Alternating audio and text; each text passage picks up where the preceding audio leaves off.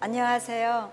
저는 유튜브에서 신옥주 목사님의 말씀을 듣고 20년의 미국 이민의 삶을 정리하고 지금은 성경에 약속하신 비옥한 땅 피지에서 말씀을 이루며 감사와 기쁨으로 살고 있는 은혜로 교회 성도 오키입니다. 저는 지난날 교회를 다니며 구역장과 집사, 직분을 받아 구역 예배를 인도하며 기도 많이 하는 사람, 성경 지식이 많은 자로 칭찬과 인정을 받으며 믿음이 좋은 사람으로 착각하며 살았습니다. 그러나 시간이 지날수록 저의 영적 상태는 곤고하고 피폐함으로 지치고 몸도 병이 들어 가족들의 염려 속에 수많은 시간을 고통 가운데 살았습니다. 그때에 하나님의 국률하심으로 유튜브에서 은혜로 교회 신옥주 목사님의 방언 통역과 방언 그리고 도의 초보 제목의 말씀을 듣게 되었고 지금까지 들어본 적 없는 육체가 죽지 않고 사는 영생의 비밀을 성경 전체에 감추어 놓으신 2000년의 기독교 역사가 뒤집힐 크고 놀라운 비밀의 말씀들을 듣고 성경에 대한 모든 의문이 풀어지면서 저 자신이 성경 한 절 모르는 소경이었음을 깨닫고 영적인 깊은 잠에서 깨어났습니다. 성경을 성경으로 정확하고 분명하게 진리를 전하시는 목사님의 말씀을 통해 성경 기록 목적과 진리가 무엇인지, 물과 성령으로 거듭나는 것은 무엇인지, 영혼이 어떻게 정결해지는지 만세 전부터 감춰 놓으신 크신 하나님의 비밀을 알게 되었습니다. 지금까지 교회 지도자들이 진리를 몰라서 성경과 다른 거짓말로 잘못된 성경 해석과 귀신의 가르침으로 사람들을 환각 속에 빠지게 하며 예수 이름으로 불법을 행하는 거짓 선지자들이 교회 강단에 미운 물건으로 서 있는 교회 실체를 보고 큰 충격을 받았습니다. 마태복음 24장 15절 그러므로 너희가 선지자 다니엘의 말한 바 멸망에 가증한 것이 거룩한 곳에 선 곳을 보거든 읽는 자는 깨달을진저 교회에서 방언은 사 받으면 성령 받은 증거라고 가르쳤으며 천국은 죽어서 가는 곳이라고 잘못된 거짓말에 속아 천국을 상상으로 소망하며 꿈속에 천국을 보았다는 사람들을 부러워하기도 했습니다. 예수님이 내 죄를 지고 십자가에 돌아가셨으니 믿기만 하면 구원받는다는 새빨간 거짓말에 속아 구원받았다는 착각 속에 누구보다 믿음의 확신을 가지고 살았던 저였습니다. 그런데 말씀을 통해 지난날 교회에서 받은 가르침이 얼마나 거짓되고 지도자들이 소경인 것을 알게 되었고 진리를 모른 채 오락하는 교회들을 향하여 하나님께서 성전문을 닫았으면 좋겠다고 하신 말씀의 실상을 보게 되었습니다. 방언은 성령의 은사가 아니라 귀신의 속임수였던 것입니다.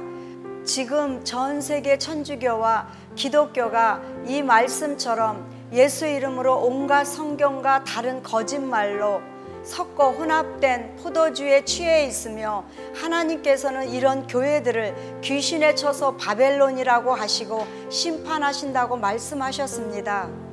예레미야 51장 7절에 바벨론은 여호와의 수중에 온 세계로 취케하는 금잔이라 열방이 그 포도주를 마시고 인하여 미쳤도다.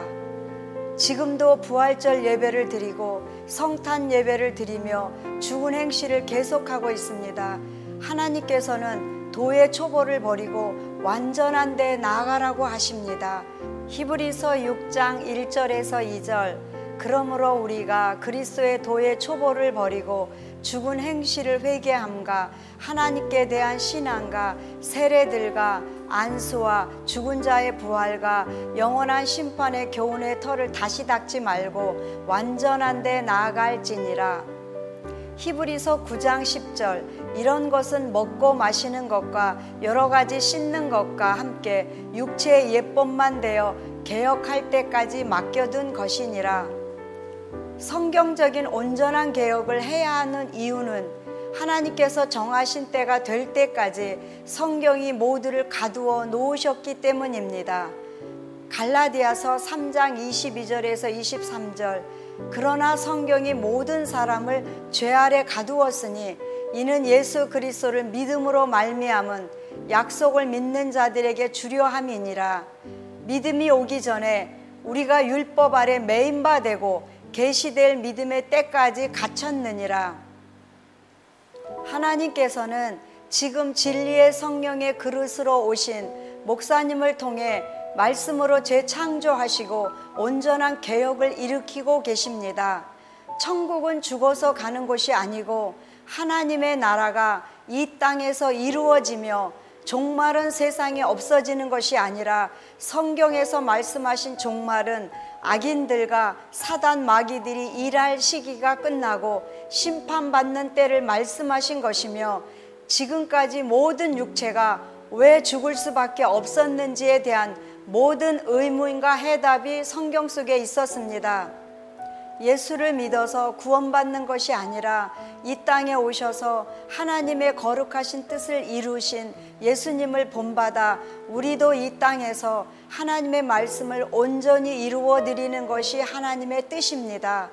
구원의 주권은 오직 하나님께만 있습니다.